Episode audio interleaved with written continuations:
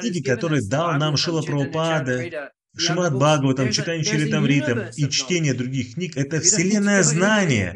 Вам, не, вам нет необходимости выходить за рамки чего-либо еще. Я слышал одну презентацию о Читананду Прабhu, Простите, он говорил, что занимался йогой в 60-х годах. и по-другому.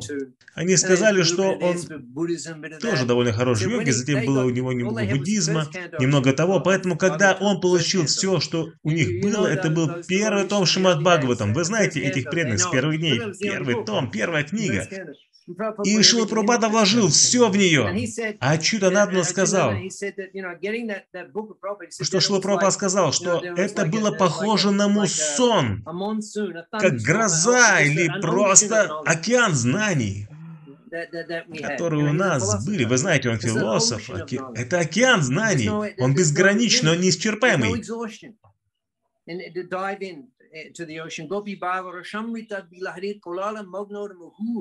Gopi Bhavrashamrit Adi. Это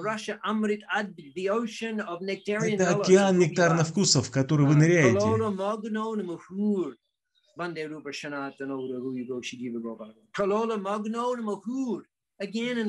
Снова и снова они ныряют в этот океан нектарных вкусов. Это океан нектарных вкусов. Это книги Шила Прабхупады, океан нектара книг Шила Прабхупады, в котором мы снова и снова ныряем, чтобы искупаться, чтобы погрузить наше сознание Наставление Шилапрабхупады в Ване – это как вы видите на картине Шилапрабхупада, сидящего там с диктофоном.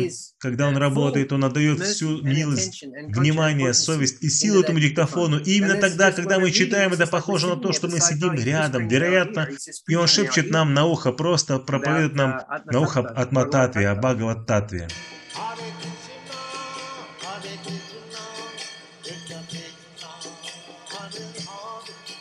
Hare Rama, Hare Rama, Rama Rama, Hare Hare.